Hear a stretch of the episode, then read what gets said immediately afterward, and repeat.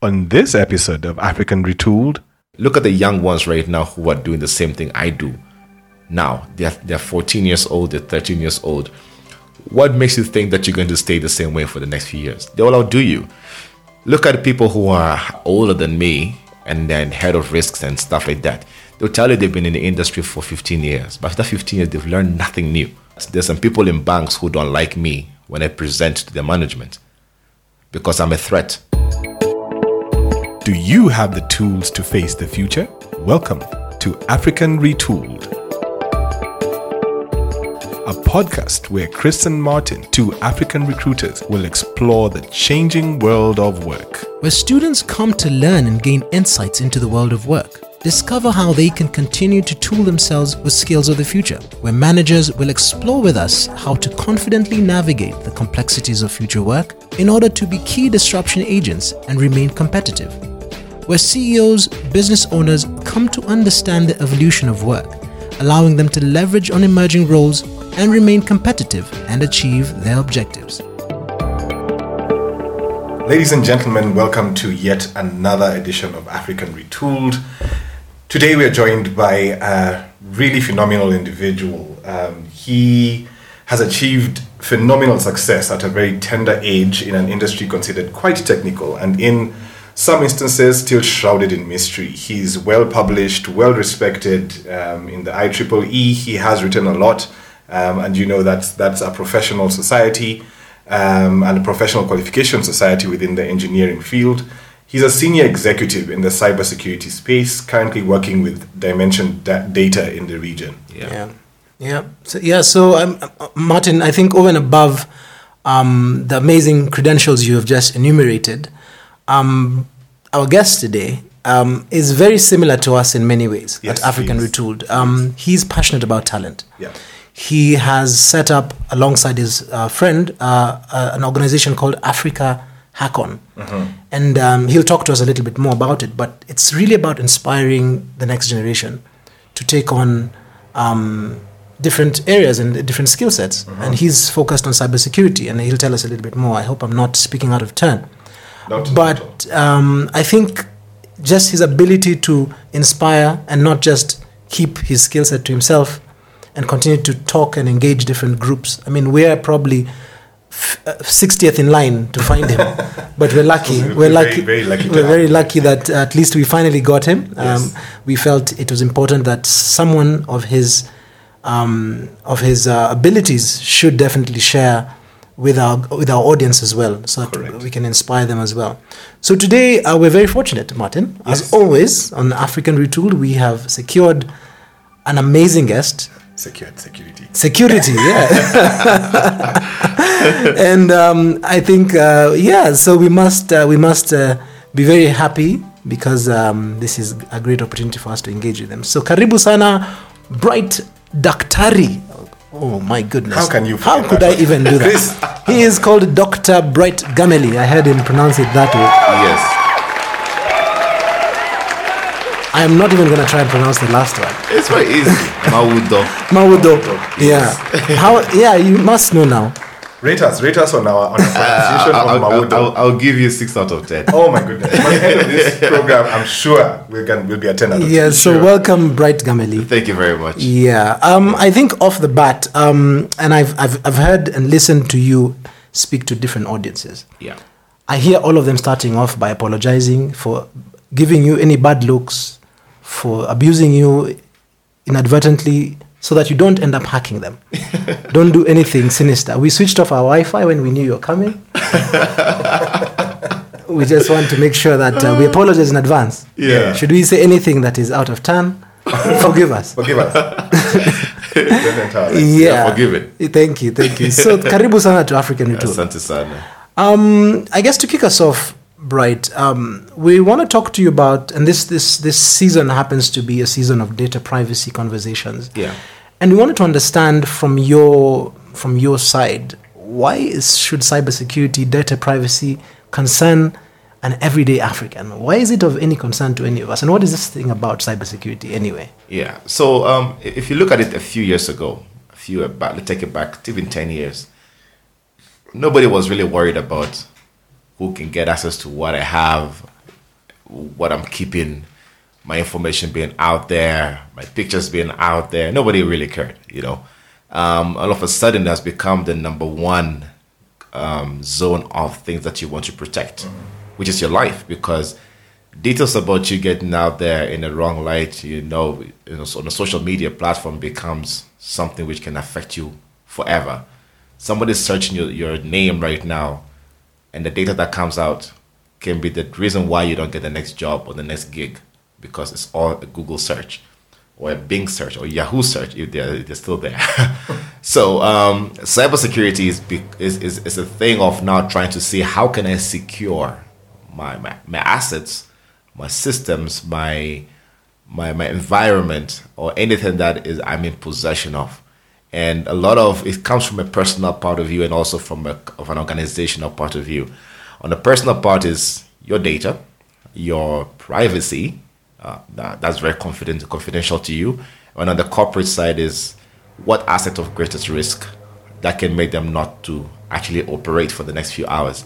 Um, because if you if if you shut down for the next 10 minutes of 10 hours you know how much money you're going to lose because mm-hmm. of the kind of business you run uh, because no business shuts down ideally in this day and age yeah. So cybersecurity is all about how do I get to secure myself, my assets, my my life, my privacy, something that will not get to basically just not get to the wrong hands. Right. That's how it is right now. Right. Um, so we're curious to understand from you. You've been in this space uh, from our research. You were very fortunate to start off very early in your life. Yes. At the age of six. Yes. I mean, that's our whole story how you you you, you took your dad's computer and you just found your way into MS DOS.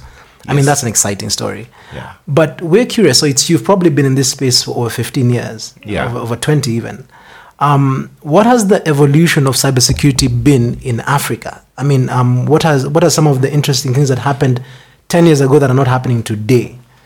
Um, ah, that, that, that's a very good uh, question there. Um, so things have changed significantly especially so when I was in South Korea about seven years ago, um, I was thinking to myself, I wanted to go for you know I used to go for conferences in South Korea, um, and I used to be pushed by one of the intelligence agencies who said, "Look, we'll pay you just to go for conferences and learn things and come tell us." That was the job, nothing malicious. And my job is just to go find out other talent that are out there what are they doing. And I ended up actually presenting at some of those conferences uh, like CodeGate and the likes. Then I saw other things such as um, Black Hat, DEF CON conference in the United States, and I said, I need to go for one of those conferences. Problem was money. I don't have the cash to fly to the States. I didn't have the means to go there. I'm still in school. I'm a student. Um, I was doing my master's at the time. I was like, hey, you know what? If I can't go, let me just create my own. And um, so a few guys that I found on Facebook, we chit chat. Um, actually, one of the guys, when I was leaving Cellulant, where I used to work in 2011, no, 2012, I got this guy called Gav, um, Lesia. Told him, hey, can you come replace me? And he wasn't, he was just finishing school as well. But he's a guy in cybersecurity. I'm like, you seems like you know your stuff. So he formed a Facebook page we started talking there. I'm like, it's quite a number of people who are here who know cybersecurity, but everybody is spread out. Nobody's trying to teach each other or come together. So I'm like, why don't we form our own DEF CON or Black Hat in Kenya? Mm-hmm. So we changed the name Africa Hacking Conference. We're like, I know. Kenya Hacking Conference. We're like, no. We're like, so we kept on changing the name so many times before we landed on Africa Hackon. So we added one of the legends in the industry called Tyrus. Um, a lot of people know Tyrus Kamau. Right now, he's more of a Zulu meat. um, but Tyrus has been a person who has inspired a lot of people and was one of those grandfathers of cybersecurity for us in Kenya. So we added him to the WhatsApp group, decided adding another few other people, and we became almost like 10 of us. You know, we're like, well, we know our stuff in different domains. Why don't we come together and let people speak about it and let's inspire people to actually talk about cybersecurity a bit more? So we didn't have money. let's start from there. We didn't have space. We're looking for sponsorship. We talked to CAK, we talked to Safaricom, we talked to a lot of corporates. Um, and there's only one person who came through for us at the t- two people, two companies. There's IEEE, One, because I have published papers in IEEE, so that gave me some sort of mileage. And IEEE gave us 50,000 Kenya shillings. And PwC gave us a whole space on the on, on one of their spaces uh, at um, Delta Towers. And the day before Africa Hackon, the first Africa Hackon, guess what? We didn't have people who sign up. Oh. We needed about 100 people minimum to pay for the food. Mm-hmm. So one of our friends was doing catering. So she's like, she'll still cook, but we need to pay her. We need to find a way to pay for that. So that 50,000 Kenya shillings was already down payment. Mm-hmm. But we needed more than that. As of 7 p.m., we only had about 12 people signing up. We were like, hey, do we shut down this conference because we're only charging by the way a thousand bob mm-hmm. to make it as cheap because DEFCON and the likes were expensive. Um, by 8.20, we started getting an influx of signups to the point we had to call TicketSasa and say, please shut down that portal. There are too many. We can't take more than a hundred. Shut it down. Shut it down. And the next day, people came flooded. It was full, and we know we even gave free tickets to our friends. Um, try to give influencers like, can you just give your friends to come? You know, we tried. So we did. It it went well, but I was in my, my in my sense, I think it went well. But again, I was like, we have learned a lot of mistakes from that. Either we we spoke too fast, too technical, or the smoothness of the transitions. Uh, people don't know how to speak. That's when people got, got to realize that they don't know how to actually speak in front of people. Others were shaking. Others started talking about things that nobody will understand. you know, so we took lessons from those. Um, a few fell off after that. Um, others stayed, and I said, you know what? So I actually used my own my, my own money to fly back to Kenya for that. And ever since then, we just kept on running it every single year. Seven years down the line, a lot of people have changed. People who, there was one guy called, called Peter. Peter was an architect, architecture student, right? So we said Africa Hackon will not just do the conference, but and then wait for a whole year do another conference. So we started going to universities, speaking, teaching people to do a two-day boot camp, totally free. All we asked the school is provide mandazis and, and some soda and every school was accepting us to do that. So somewhere like JKUAT, we've gone there twice. We went to Daystar, went to KU, we went to Strathmore, we went to so many places, and that became an, a thing. You know, started forming communities in their schools where people can just have their own cybersecurity and just inspire them to start thinking they don't have to always be programmers. That's what they were all thinking that life has to be about software development, software. De- I'm like, no, somebody will create, somebody has to break it. So why don't we get to have a way of being able to show people how to break things and tell them how to repackage it? So Peter, for example, was passing through and saw their green screen and people are talking about something. He's an architecture student, and once he walked into that room, he never practiced architecture after school. He's a full. He became a full-time cybersecurity engineer worked for TESPOK, then got to is it Morocco? He's now in Morocco, doing the security incident response and everything. Wow. So he's never practiced architecture. Wow. And I'm like, if somebody who is completely off tech started learning from scratch, why can't anyone do it? So we started kept on doing that. And um, four years ago is when I started seeing that okay, the older yeah, the older ones, I'm talking about 25 and above, Yes, those they're the older ones. Yeah, those are the older ones. that's, now, that's now considered old. Yeah, we're in the, in this kind of space that we are in right now in cybersecurity. You're old when you're 25, going up. Wow. Uh, so 25 and above, meaning you finish university, you have some sort of idea about where you want to get into, but how can we change the next generation? You know, so my our our our our slogan is nurturing the next best talent in Africa for wow. cybersecurity. So I, I, came across this kid called uh, Michael Chesang. He reached out to me via, from YouTube, for the interviews he's seen about me, and he came to to Africa Hackon. I told him to come. And this kid, I just let him play around with all the other engineers and experts in the team, and they all love the way he's enthusiastic about our stuff. And he's like, Look, teach me. I'm like, You know what? I don't mind. I'll teach you. So I used to spend almost every Sunday with him, just, you know, tinkling with things. He's tried to learn, he learned Linux operating system in about six to eight hours. Just like, just how do I do this? How do I move this from that? I'm like, you think of Windows.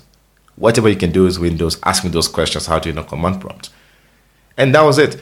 Then I went to, um, I was called by CAK for um, one of the safer internet days with Watoto Watch, and I was supposed to be the guest speaker.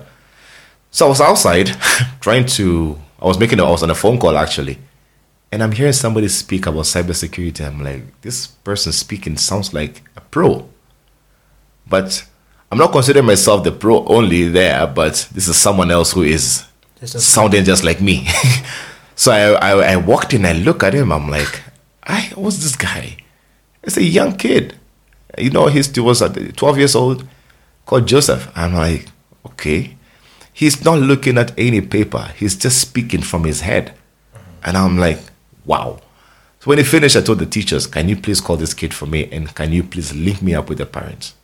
I want to actually mentor this kid uh, because there's a hidden talent here that nobody's seen. So I got the, I gave my card to him, and the mother called me, and I actually drove to their house in South B. It was in, in Langata, and we spoke. Spoke to the dad. Said, "Please just allow me to teach this kid. All I need you to do is drop him at my house on a Sunday. Um, with another Michael will also be there, and I'll do the rest from there. And when they're done, I'll drop them back home. So you don't worry. If there's a need for an Uber, I'll do it. But usually, I'll just I'll just like to drop them myself. So I started doing that every other Sunday for these kids. And in a year, this they are presenting at Africa Hackon. They are coding like crazy. They are they're doing amazing things. And I started using that to get other kids. Now, so we call them Africa Hackon legends because they're the legends right now. There are only six of them. And why did I choose those six? Some of them even came from Instagram. Can you imagine? People DM me like, um, Bright, I want I'm interested in cybersecurity. And I keep on getting that every day. I said, read this article. What research have you done? What have you how, what have you read about uh, cybersecurity? Get all of that information before you come to me. So part of this six are some of the kids who say, I've tried this box here, I've tried this, I've tried to learn this, I've read about this, I've read that, and I think I only need some guidance to move to the next step. I'm like, now you've earned my you've earned the respect to be in the group, then I can add you to the group. So you can imagine that there are hundreds of people who come reaching out to me that way, but there are only six in that group because of quality. Because I don't want to make it too easy for them as well. I do not spoon feed. I tell them Google. If you don't get the answer, come back to me and I can guide you. Search, ask questions in the group. So I don't like them DMing me on the side and asking questions. I'm asking the group because that's the only way to share. The reason why I kept on doing that is because I wanted to create a ripple effect as well. So they teach other kids in the school, in the schools, in their communities, in their friends uh, list. Most of them, their parents don't understand what is this cybersecurity. Why is my son getting into hacking? Oh, there's a one lady, by the way, as well. and this lady's a brainiac. Like, so she's brilliant. And I'm just like, why do we? Why? So I have to explain to the parents, this is not a bad skill. Cybersecurity in hacking is not the same thing. So if you look at it, people think hacking is all bad, you know, because it's all the negative connotation that you get on the internet. They've hacked into this, the US government, they've hacked into that, China this, US that, Russia that. So they're different kind of hackers. There is what you call a white hat hacker who mm-hmm. usually gets to protect systems mm-hmm. but knows what kind of hacking is about or have an has an or have an idea. Then we have the black hat hacker who just wants to destroy. Their job is just to go all out and try to destroy something, mm-hmm. not just to get information, destroy. Then we have a gray hat who's in between the two. So I'm a gray hat because I learn both sides of the skills to be able to know. But if you actually get if you get me pissed off or you actually touch my family, I'll come for you. Which yeah, move black. Which is why we apologize at the beginning. oh, someone tried that before. Someone tried to actually stalk my sister. Yeah. And my sister was very young, and this kid would not let go of her. Mm. Always trying to find a way to what she's doing, sending messages. Always, and I'm like, you know what? You keep on blocking the numbers, but the next one that he uses, give me that number to me. And I got a friend at DCI, and I eh, reported the case, and I just want the location of this guy. I had to go see him. Then I spammed his phone. So I sent he so he gets a missed call at least five or six times every three seconds. so his battery was draining. Then I silently sent him SMSs so many times that his battery drains. Mm-hmm. So he doesn't get the SMS, but it gets it gets to him, but he doesn't see it. Oh my goodness. Then later now I started flooding him. It's called an SMS bomber. He gets 100 SMSs at once. That time when Safaricom was giving SMSs for 20 shillings Right. for unlimited, I flooded him and I said, let my sister go. Like I really, I gave him hell. So anyway, there's sometimes you have to do things like that. Um, sometimes you have to just abuse the skills. Uh, I have a, I wrote a program. It's a script actually that I wrote that can send an email from you to him without you knowing. It takes 10 seconds to do that. Right. so some people don't pay me. They didn't pay me for a job I did. So I do consultancy on the side. Right. Um, so I did a job for someone. He owed me 300,000 Kenyan shillings. And I'm like, yo, it's been five months. I keep chasing you for that money. So I sent a message from himself, him to himself. So you know how freaky it is that you send Yes, an email to yourself and you did not send that email. You need to pay bright. Yeah. then I'm like, this is a reminder for you. Then he wasn't paying, so now I sent an email from his finance director to him, and him to the finance director. I kept, kept playing a ping pong between the two of them. Mm-hmm. They tried to fix it and everything, and I'm like, you know what? If you, it took it took less than three days, they paid full amount, full amount. So I'm like, I didn't, I'm, I'm not abusing my skill, but I just want to get the attention of somebody who thought I can do a job for you and you don't want to pay me. It's just ridiculous. Right. Anyway, so Right. that that's so that that is on the general part of hacking and everything. Uh, on the corporate side, we have different teams that people have. Right. We have people which we call the blue team. So Yes. The blue team are people who just try to protect, trying to see um, what is happening, check the firewalls, check the logs, and try to block the right things. Right. Then we have the red team who just try to poke holes everywhere. So red team uh, wants to find a way to to take control over the network, your systems, your via email or flash drives or network, whatever it is they can do. Um, and some red team exercises are really amazing. I'll tell you one of them. Then there's a purple team who do both. Yeah, purple teams have both skills, protection, and being able to actually do offensive security as well. One red team that I did in a bank, and they said go all out. This that, so have this authorization Yes. from the CEO and the head of IT. Test our security to see how how bad are we or how good are we. You know, so when doing a red team exercise, you expect the blue team to be able to detect anything that is happening. You expect them to be able to tell you what was it. So this bank is in town, okay? For confidentiality's sake, I'll not mention which one. it's in town, one of their branches. There are many branches. So upon searching the internet, I knew the head of IT sits at the branch in town, but his house is in South B. He's Muslim. That means this guy has to go to the mosque on Fridays. So I got him a meeting outside of the office on a Friday afternoon at around uh, around twelve thereabout. Meaning, right after that, he's going to go to the mosque, and by the time he wants to come back to the office, traffic. So it's not going to come back, right? And for that fact, I, did, I needed him out of the office because he'll be the only person who can identify us. I came to the to the bank previously to ask for details about loans. You know why I came to do that is to notice the doors, the boardrooms they have, if they have any, and I told them I wanted to do it. I want to show them something, my financial details on the press presentation. Reason why I did that was because I want to see which one has a video conferencing facility. Mm-hmm. Do you know why? No. Because it has a network port. My ah. goodness. That was, that was my main aim. So I faked an email from the head of IT to the front desk lady. She did not, not now the blue team was supposed to notice that, Yes. but nobody noticed.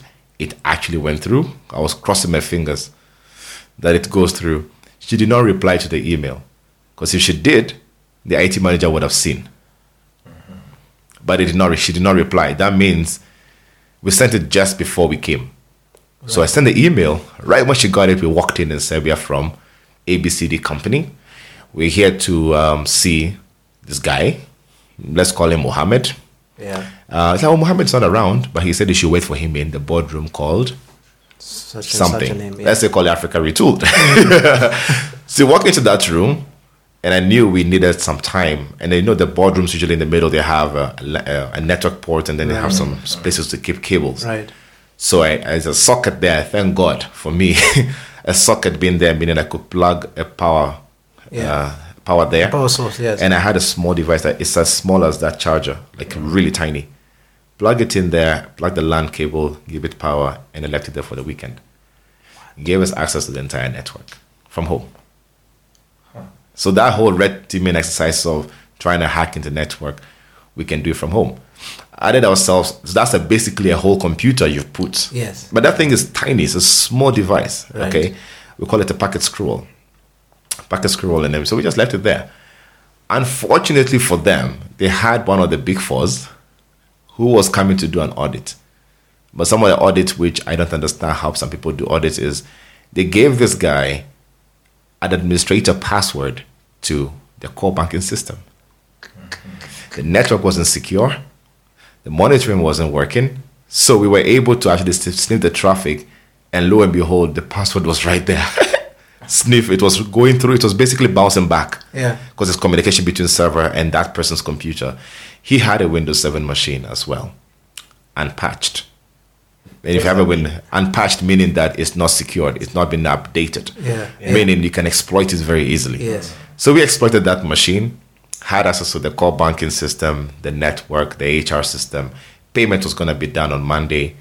We actually added a fake account number as a fake user to the portal for for for, for, for the finance for, for the financial the financial system, and they paid.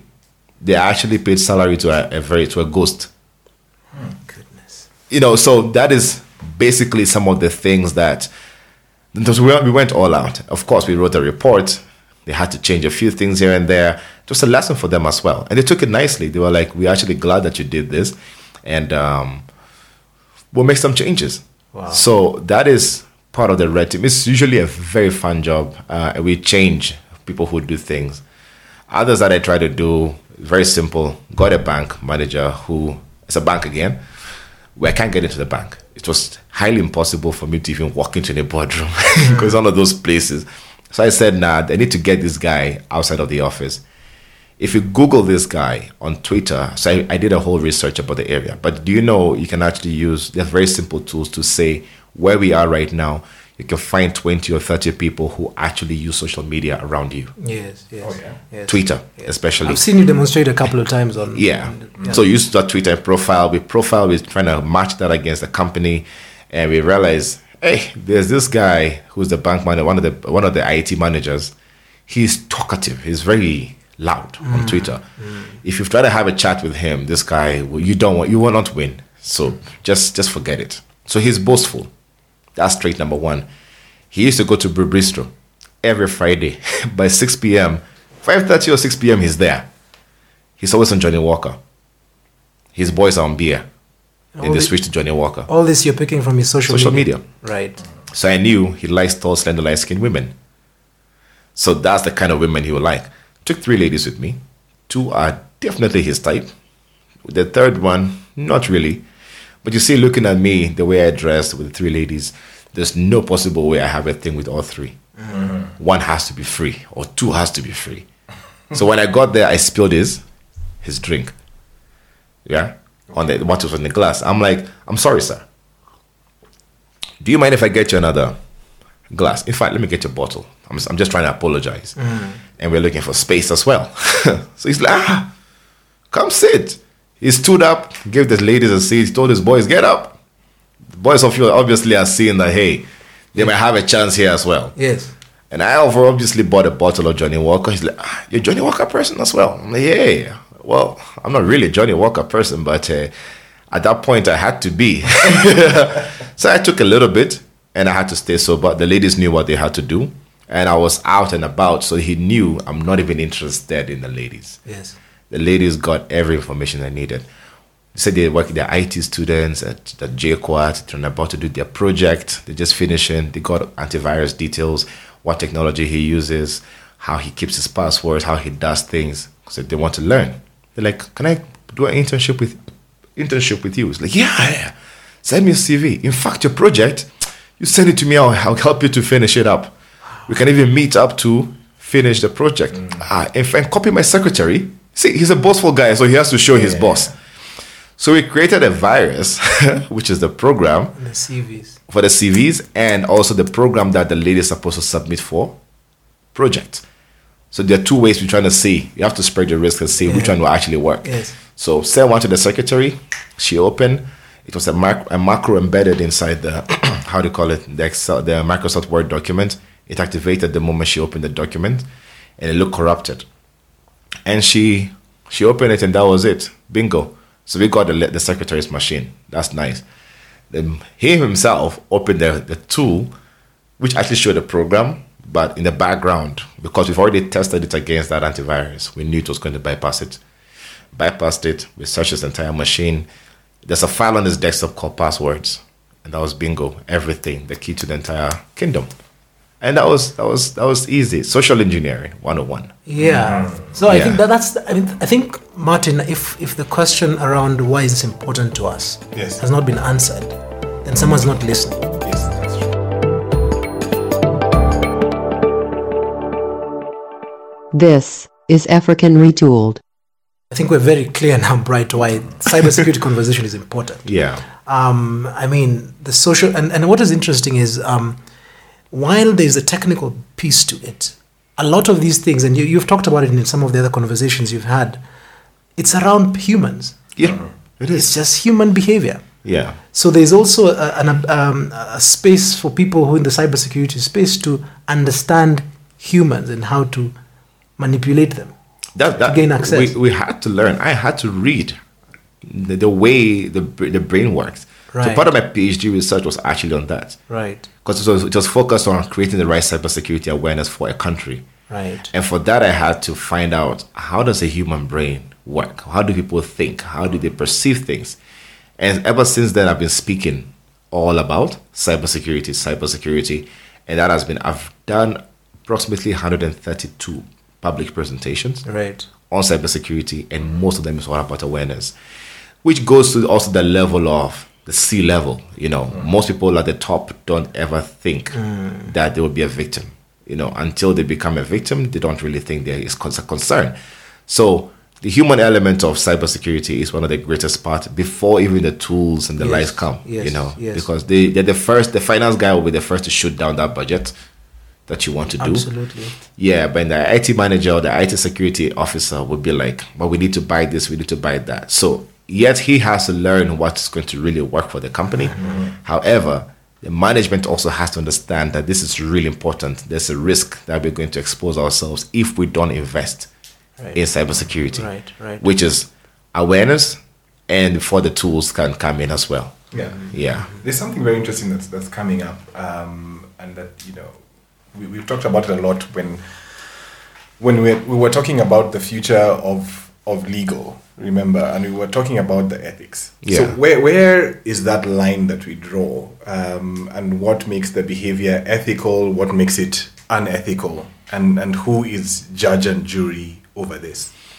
Well, there are standards that have been set, and there are, I mean, the, the, the law part of things is actually coming up these days.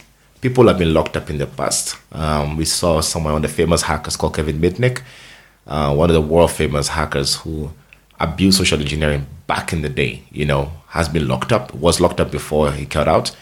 Um, so we started seeing the legal part of things coming up, but now it's where it's really getting heavy. Um, you saw the whole Hushpuppi was being extradited from Dubai to get prosecuted somewhere being locked up because of cybercrime. Kenya is the same thing as well. Um, so far as you're going to touch someone's life and make them uncomfortable and destroy something, you are legally going to be liable for that. So, uh, because you're you're you're, dis- you're destroying something, so the natural flow of things is not as as it's supposed to be. Um, if I come and shut down your Wi-Fi right now, you can actually prosecute me for it if you have evidence. That's where the difficult part comes in. How can we make sure what's electronic evidence? How can we how, what is admissible in the court of law? How can we make sure that we get the right evidence that has not been tampered with? I've been doing that kind of speaking two years ago to a lot of lawyers in Kenya, which was jumping from lawyers to lawyers and their um, their, their training, and that is always coming up. And I did that with PLO uh, Lumumba, and we're trying to dis- to dissect electronic evidence and how people are supposed to collect because we now we now we need lawyers to be able to understand that part of things as well, not the technical, but what can they collect? What is the process of collecting? How do you process those details? How do you keep that information? And how do you actually present that to the court of law? So that is why a lot of people are getting away with it because there is no clear standard of how cyber security, cyber prosecutions are supposed to happen. Uh-huh. So you see, somebody steals in a bank, they're not being, they've been caught red-handed, but there's no proof because you haven't put systems to record such activities or pinpoint who did what, and they use that to prosecute against them. So the cybercrime bill right now is, is actually something which is um, is being taken into consideration, and we just need a lot of cyber lawyers to start coming out, understand, or privacy lawyers to say, uh, IP lawyers, I'll, I'll put it that way, understanding cyber law and being able to apply it in a practical scenario, get right experts, know what tools are supposed to be used, forensic investigators, be able to actually get those information, present that, and actually prosecute people right now. You, you, you raise an interesting point when you talk about the, the bill and, and the fact that we're actually relooking at our policies. Mm-hmm. But how, in your experience, how seriously is Africa taking the conversation of cybersecurity?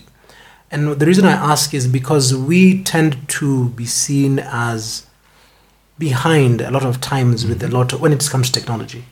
But we have financial services. I mean, East Africa happens to be the hub of financial services in Africa That's true. um, you have a lot of um, you have a lot of large organizations in Africa. So there are still vulner- there are still reasons to secure our organizations here. Yeah.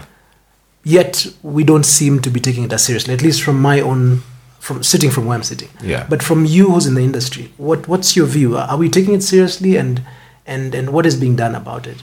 People are taking this seriously. Um, it has changed significantly. I won't lie to you. Um, if I look at just a few years ago, even less than three years ago, people never thought they would have to start thinking a lot about cybersecurity. We even have committees. We have a, cy- mean, uh, how do you call it? Uh, there's, there's, there's, we call it a risk committee. Risk committees are now almost existent in now in every organization, Yeah.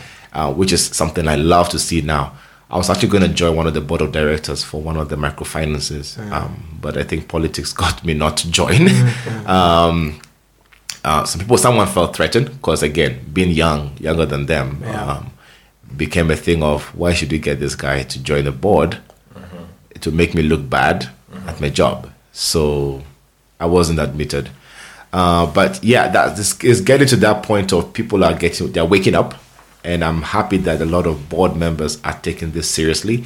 What I actually see or what I foresee to do in the future is a lot more board have somebody who is cybersecurity aware, or a risk manager, or somebody who is in the security space to be part of the board. And they should get presented with reports they should get represented with trends. They should need to understand what is new what is what what makes them not to sleep when it comes to cybersecurity should be on the back of their head every time they have their board meetings. Um, apart from that senior executives as well S- same thing. They have to always keep on knowing that they could be the one to let things i mean things into the network or systems and the likes. Every time i do any kind of phishing campaign phishing is um, trying to mimic a page to see to get somebody to click on a link Yeah. or to submit information. Easiest way to get into any corporate environment. Wow. and it will be the number one way to compromise anybody right now or any organization right we've been seeing that on instagram with a lot of celebrities we're seeing that in organizations every time i do that for corporates it's usually senior managers who i get easily not even the juniors Wow. So the Yeah. So the so while while they are indeed taking it seriously, and and and from our research, there seems to be a spike in cases now that people are working remotely. Yes. In this um, pandemic period, yeah um, so attacks are increasing. Um, we're obviously becoming a little bit more vulnerable. Um, but the challenge we're seeing, especially for us recruiters, is that there's just not enough skilled professionals in this area. that's true Number two, again because of and, and you've demystified it quite a bit for us but it still seems like such a an area that's shrouded in mystery there's obviously a negative connotation when you talk about hacking Yeah. everyone assumes why do i want to go and become a thief Yeah. or learn to become a thief so all those negative and, and really wrong perceptions Yeah. um, again because the people who are now doing the jobs in the companies that you've, you've enumerated are overburdened or, or, or um, some form of burnout because it's, Yeah. it's too much work Cyber fatigue. yeah cyber fatigue there's just so much attacks every day the company i work for i'm told attacked every second Yeah. so it's it's it's it's hard for anyone and while there's automation there's it's still a hard Yeah. so so you still have people churning from the industry and saying let me go and do something that's lighter Yeah. so how are you in the space addressing that um, that, that that that gap? Yeah.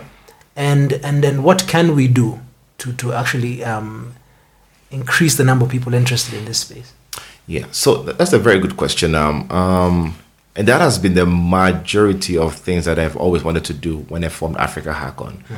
I don't make money out of it. I've never paid myself out of Africa Hackon events, but I just want people to learn, and that's what I'll forever do, giving people the the, the platform and and advice. I am always talking to people. I call them with my own credit for them to be able to just change their ways to cybersecurity. And that has been changing. So the skill gap is closing. Mm-hmm. We just need organizations, or even recruiters like you, to be able to understand exactly what to look for. Because I see uh, job postings asking for a security engineer, and they put ridiculous amount of things that they needed to have Mm, the you know, thresholds are too high. they're too high. Or even software developers, you know, they ask you for for things to be done in I mean years of experience on things and I'm like, no. We need to start looking at simple things. For example, if I'm gonna hire um, one of the guys that I hired actually, he did not have a he didn't he never had a certification. You know, now it's when he's writing certifications. But he told me he has done. He's he's built his own lab at home. On his CV, he wrote that. I have my own lab. I've tried this box. I've tried this vulnerable machine online. I've tried now you have something called Hack the Box. Hack the Box is there. There's Try Hack Me, where you can actually try machines that are virtually available for you to see how to learn your hacking skills, right? Legally. And he said, I've tried this, I have at this level, I have this level, I'm at this level, it's my points. He even took a picture of the, you know, that impressed me. And I'm like, I need to hire this guy. He's proven himself. Later, he can do certifications to show or to prove to other people mm. that I'm actually good. People are changing. There are WhatsApp groups that I'm part of right now, about four of them, and they're all cybersecurity, and they're different versions of people who are in there. Some are cross-platform, but others are in in, in various. I mean, they're, they're, they're giving out a lot of information. We do. Uh, it's, a, it's a company called Macrosec. So Macrosec and us, we actually do um, workshops every Tuesday, where we do a webinar telling people about security from 7 p.m. to about 9 p.m. every single Tuesday, and just giving chances to people to bring out their skills and to learn. So I think is how to get them to the jobs is also is, is another thing, um, and organizations need to know how what kind of skill set do we need in the organization. How do we determine these people are actually authentic? That authenticity is what is very difficult because you don't know if you're bringing in a criminal. you know, background checks are easy to to do um, with uh, yeah to pass and everything. yeah. But how can you make sure that this person you're bringing in is actually authentic? That's why I think in the future we need to have a certified body, you know, an association where you have to be um, you have to show your credibility. And mm-hmm. if you are, if you're found to be guilty or potentially being investigated and everything, you can be blacklisted, mm-hmm. and it should be known. Anybody should go to that database and search for Bright and see is Bright really worthy of ABCD to work here. Mm-hmm. So that would be my thought. But there are so many guys that I see doing amazing things. Um, there's um, so recently we there have been what we call capture the flag or CTF as we call it in short. And this CTF is global challenges. Yeah, you know, they put up a challenge, a CTF for you to try break into get some flags. We call them flags, which is either a password or a code. Um, it's like a hide and seek. you know, go crack this. And some of the kids formed a group, and their job is CTF players. They just want to play CTFs. And as I'm talking right now, even as two in the morning, these guys are still playing CTFs. It's like a video game now, right? My young mentees are also part of such things. They came number 17 worldwide, one of the CTFs, out of 800 entries. Wow. 17 for the Kenya team. That's that's big. It's big. It's big. Actually, some of them won it. uh, They won. They're going for a competition. I think next year, or sometime this. No, actually this year, to go represent in a in a in a bigger how do you call it CTF challenge. So they're doing cryptography, they're reverse engineering. They're doing um, I mean black box hacking and all of those kind of stuff. And when you see the kind of conversations they're having there, it shows that level of skills they have.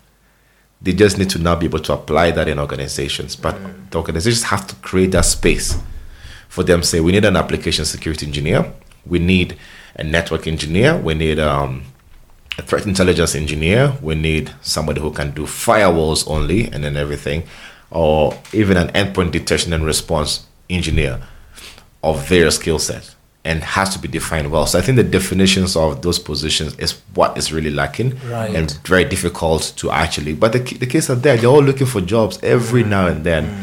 And it's not even even internships it's not easy for them to get internship. true. That's true. then the other part of it is what we call a bug bounty program um, and actually so i i hacked safaricom some time back um, but i did it as a way of trying to stop something bigger from happening Yeah. and I talked to then the the security head, Anthony Gashanja, and he Tony was he's very open. Yeah. You know, um, anybody who knows Tony, is just like ah, you know what?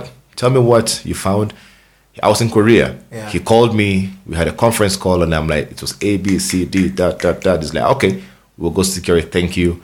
And when I came to Kenya, he gave me and my friend who we did the hacking a phone. I was I, I was appreciated most organizations in the other countries like the states actually have what they call bug bounty programs mm. where you're legally allowed to break into systems and you get paid for it according to the bug you found right? So safaricom actually activated that at africa hackon. Yeah they call it uh, the, the, through the company called HackerOne. So HackerOne would go would do that whole processing of finding if this bag the person have found is it legal? I mean, is it real? And the level of of the bug and they paid them. They've paid out more than three or four million oh, more than four, four or five million Kenya shillings currently in Kenya to Kenyans That's nice. which is nice. So you see, these kids are just using the skills, even though they're not hired by Safaricom directly. They are actually making money on the side. Do you know there are people who have jobs as bug bounty hunters? Wow. Okay. That's freelance. That's what they do. They don't. They don't want to work in the office. They wake up hunting for bugs mm. in organizations. So they check, let's say, Bugcrowd. Bugcrowd has a list of companies who are part of the Bug Bounty program, and they go hunting. They look for subdomains. They look for applications. They reverse engineer. They try to loop. In that case, it's also cheaper for the organization to actually um, find bugs without hiring a full-time person, which is more costly. Headcounts are very expensive. You know that. Exactly. I found a bug in one of the ISPs in Kenya. I can change your TV channel when you, I'm here with you. For somebody who's at home, I could change the speed. I could actually shut your internet down. I could sniff to see whatever is happening in your house.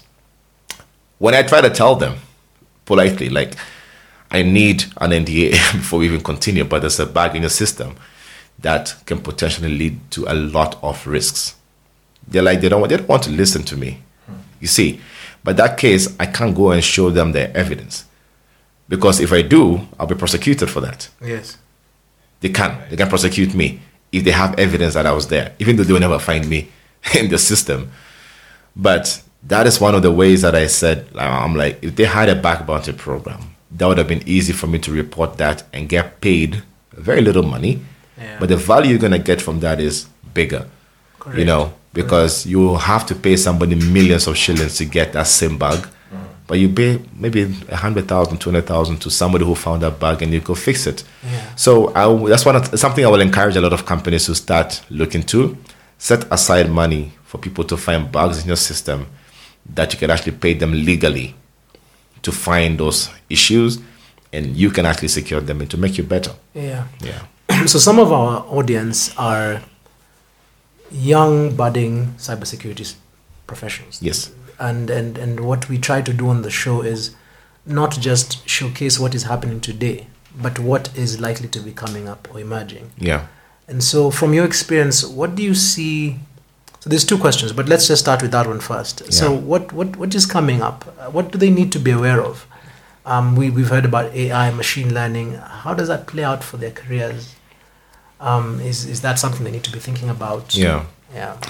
Um, right now, the world is moving to automation. Hackers are automating their, their their ways of getting to companies. Um, that means we also have to automate. So anybody who's trying to get into cybersecurity right now has to start thinking of a little bit of coding as skills or understand coding inside out, and also have to learn of automation.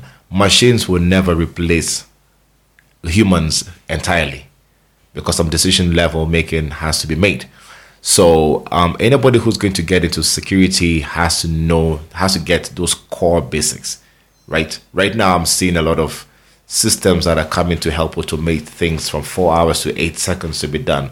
How can we make sure that we plug into that and be able to make sure that we can do the right thing?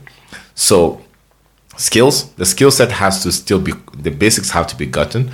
A lot of people try to jump that gun. What are the basics? basics is and i always tell these people people that get basic html you know. It might seem it might seem very simple but it's really necessary. Mm-hmm. Html css java php uh, javascript I mean, Right. javascript php that's basics. You want to understand those basics. Then you move on to the next step which is operating systems. Learn linux operating systems. For security personnel i'll say one called kali linux. Learn kali linux. There's so many books. If you google kali linux tutorials trust me you'll find a lot. Then you move to computer networking. Um, they can do a course called n plus. Right. or just understand how computer networks actually work how does a server talk to another one? How do i even set up a web page? Uh, how do i create my own server and put my website there and see the code appear on a website? Right. how do i set up my how do how do computer networks actually work and systems? After understanding those before you even go to the basics of cybersecurity what is ethical hacking? What is hacking? What is an exploit? What is a vulnerability? What is a threat? What is a risk understanding all of those basics and even trying to have that conversation with anybody is really important. Then you can now move on to solutions right? Solutions that has the security on top of known solutions like aws azure um, um, anti-malware solutions that are out there also understanding how they work and how to excuse me implement them. So there's a there's that Progression. progression that you have to take some people try to jump from basic html straight into understanding azure aws and they don't know exactly how to come back at it you know mm-hmm. they go back and forth so you spend more years trying to get into that industry than rather to getting those basics. Not everything about cybersecurity has to be technical, which is another space. People think I have to be a technical person to know everything. After getting the basics of coding, I'm not saying be a pro coder. I'm not a very good coder, trust me. I understand code, I can read code, but I'm not a person to code from scratch. I'm not a programmer. But if you're understanding the basics of cybersecurity, what is the risk and all of those, you can get into the governance aspect of things. So look at courses like CISA, CISM, um, and and the COBIT five. You know where there's governance and there's understanding what risks are, compliance and and policies. Because one thing I'll tell you for a fact: every startup in Kenya right now don't have policies, mm-hmm. cybersecurity policies. So what if you steal the password today, and or steal data from the company and you go share all the data to another competition?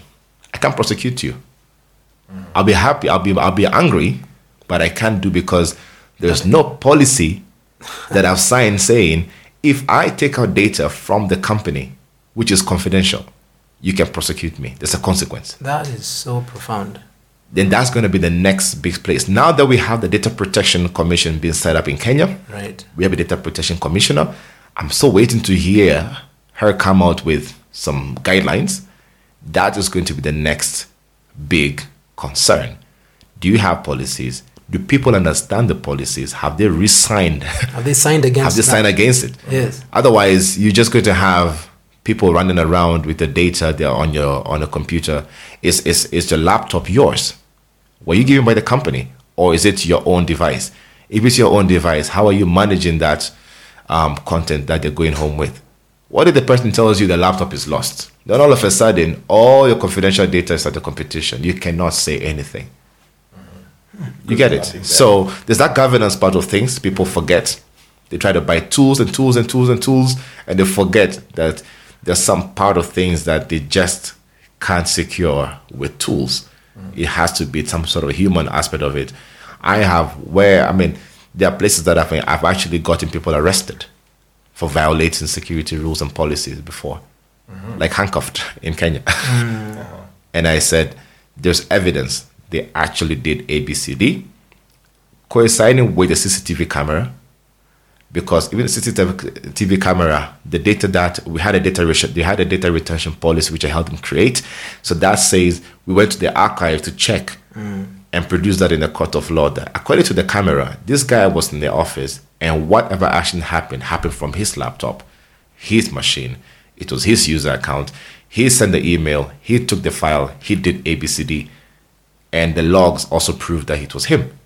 Uh-huh. So he can be arrested, and he paid a fine for it. So policies are really important. Um, a lot of people who will get into the governance aspect of things will be lawyers. Right. So I usually encourage a lot of lawyers to start looking into create how to create policies, how to rev- how to review or refine policies for organizations um, using policy indexes. There are like 40 policies organizations are supposed to have generally. And those are the people who want to have to understand risks. And there's so many various courses that are out there. So people get into that. If you check a, a site called Cybrary, you get almost of those free courses. If you check a free code camp, you get free coding tools. If you check Pluralsight, you get a lot of those courses absolutely free.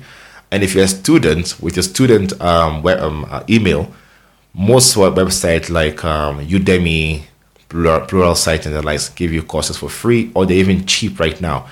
And I think the pandemic brought out a lot of those, and I'm happy ish that it happened because courses that used to be a thousand dollars are now three dollars, Yeah. four dollars. They're getting cheaper. If you go to Udemy, for those who don't who can spell it, it's U D E M Y. Some people say Udemy and everything. it depends on where you come from. Udemy, yeah, Udemy has a lot of free courses, and I just encourage people to go to such places Yeah. Learn about cybersecurity, learn about data analytics. That's another area that is coming up. Um, and we're seeing because everybody's hosting data on their systems, but they don't make sense out of it. Um, so the future is not just the cybersecurity space to secure that data, but how can I make sense of the data that I have? Um, so yeah, that's basically how that's the future of um, of cybersecurity and tech that I'm seeing that's yeah, going to happen. yeah, is going to blow yeah, up very soon. Yeah. Yeah. So, so you, you brought out some, some interesting things there. Um, if we're looking at, at, at how the future is, and, and you know what, what I listened to is the, the, the professionals or even the, the, the people learning are evolving a lot faster than the companies are, Um, are ready to absorb them. And, and so, as, as we were saying earlier, the world has never been flatter than Yeah. it is now uh, because the skill sets we are learning can be used anywhere in the world. Um, you know, the internet has helped us do that. In, in your in your own thinking, when you're looking at it from the the, the, the, the diversity and inclusion lens, Yeah. are we encouraging more uh, ladies to do this? Um, you know, you said in your group of six there there is a lady Yeah. who's in there. Why is there still that disparity between the number of guys interested and the number of, of ladies interested um, in Oh. cybersecurity? You'll be surprised. Huh. So, out of Africa Hackon, when I started it, I started a mentorship group um, when I was in Korea. And out of that were, um, were, four, were three ladies out of the 10. And those three decided to form what they call She Hacks. So She Hacks came out of Africa Hackon. I think and I know now- the lady. Yeah. Yeah. And She Hacks are so they always hosted on Safaricom and everything and, Yeah. and other places. She Hacks was She Hacks came out to just show people we ladies can also do cybersecurity and we can do it very well. So they host conferences, they're hosting, they, they do a lot of workshops, a lot of webinars. They're expanding to other countries right now, and it's just brilliant. So they are there because, and the reason why when, they form She Hacks, I told them form your own WhatsApp group. I don't want a single man in that group. Do you know why? Because in the WhatsApp group that they're part of right now, currently, they don't speak. The men are very vocal, but they are very quiet. And also because they feel some people, you know, and then there's there's a different levels of people I see in the group. Some people who feel that they don't know anything, so they can't speak.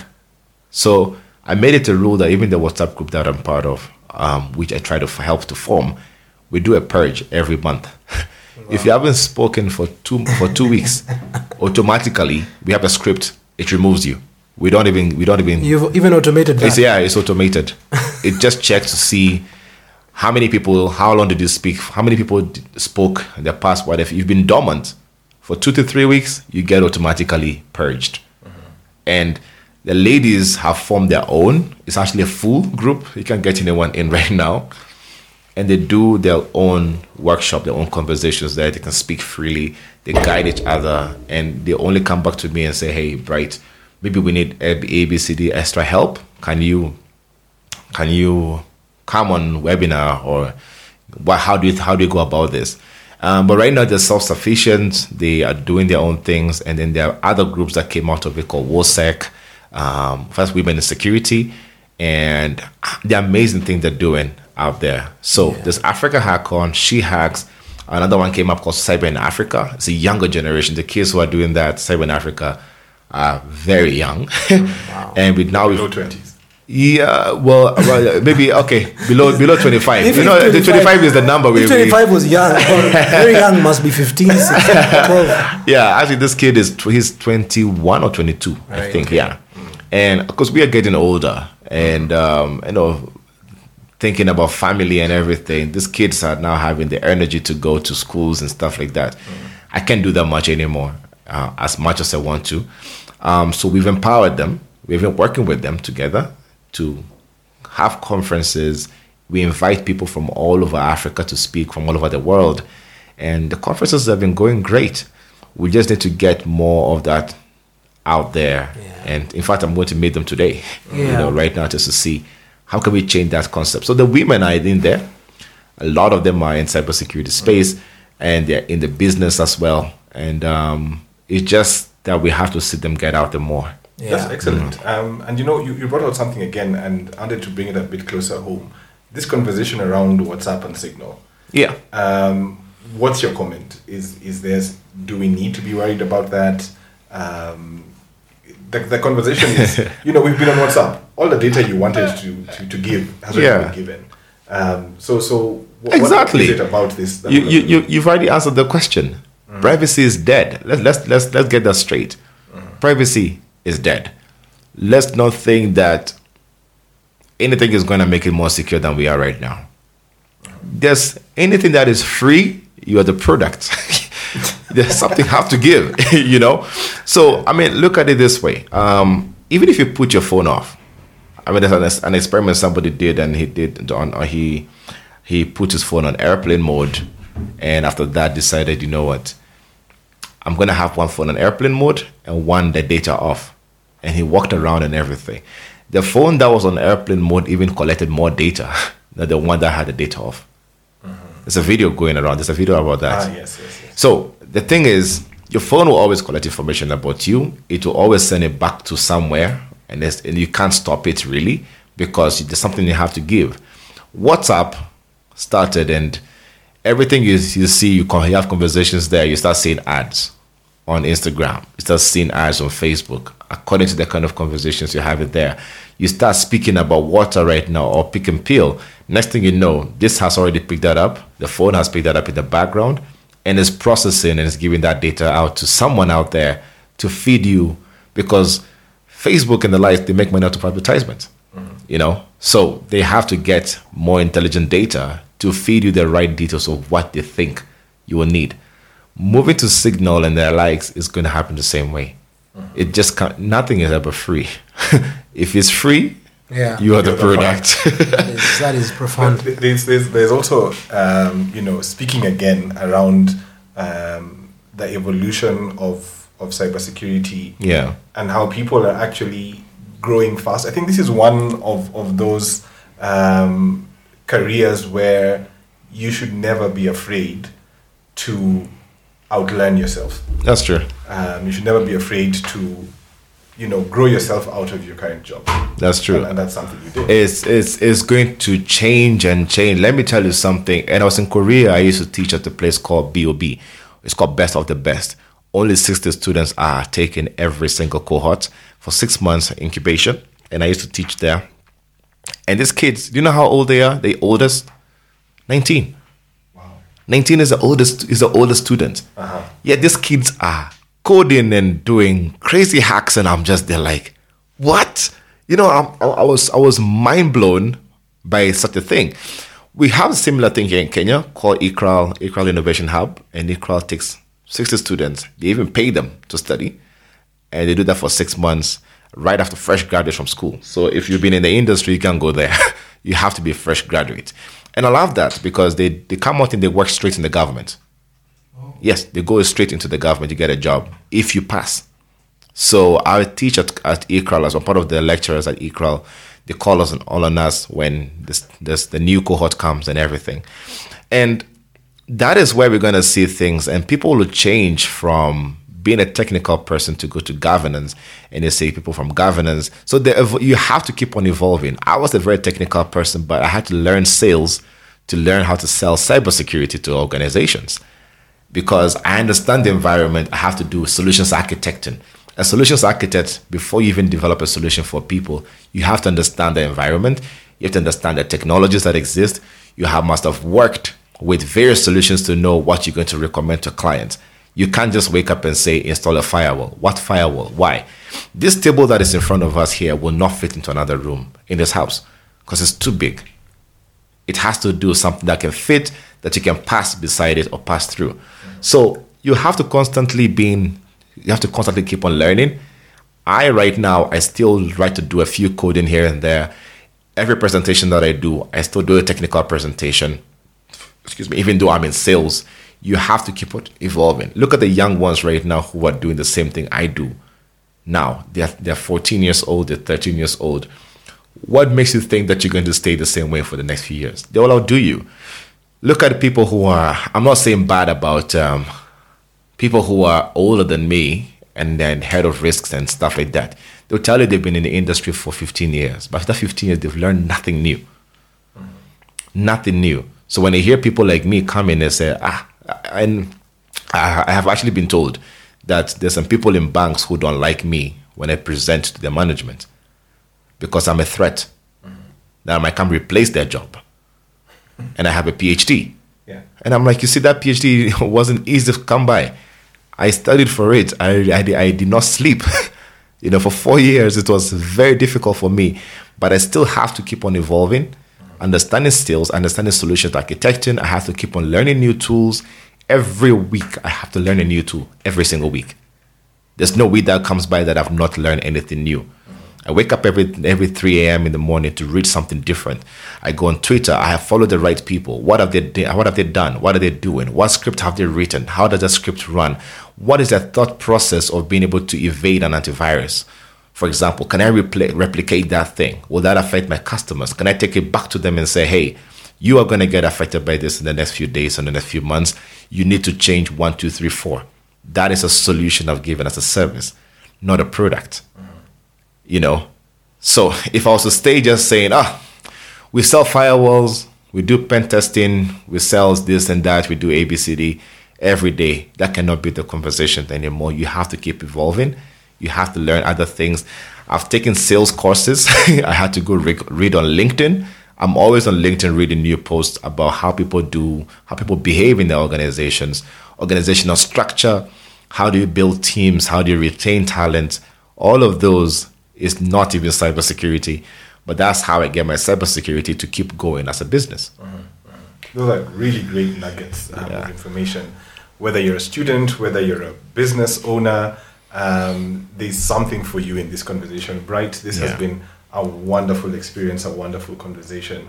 Um, I think I think there's so much more we can get from you. Yeah. Uh, but for now, we- we'll stop it there. Thank you. Um, and I'm sure we'll be able to get you back on at some later date for, Sure. for different comments um, as we all evolve, as we all grow. Yeah. Um, and you know, let's see what we can do together with African Retooled and and um, Africa Hackon and see what what you know what can come of it. Sure. Absolutely. Yeah. I, I'm not going to add anything. I'm just amazed by the opportunities in the cybersecurity space, and and really, we've, we're really happy to have had you today. Um, Thank you you've so made much. it much easier for a lot of our listeners who are looking to go into this space, and and even those who are already in the space, just challenge them to to be better. Yeah. And spoken to senior leaders as well. Yes, Uh, you need to give this guy work, uh, otherwise you're in trouble. big trouble, big trouble. Thank you so much. Thank you so much for having me. Yeah. Uh, it's been a pleasure. Um, I mean, to come to Africa Retooled is, is, is not.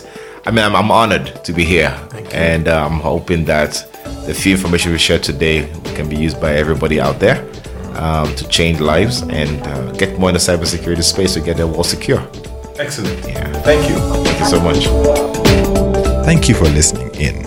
Go ahead now and subscribe to African Retooled on Apple Podcast, Google Podcast, or your favorite podcast directory. We're excited to hear from you. Send your comments and questions to africanretooled at gmail.com or reach us on Twitter and Instagram on African Retooled. Until then, keep learning, keep growing, keep retooling.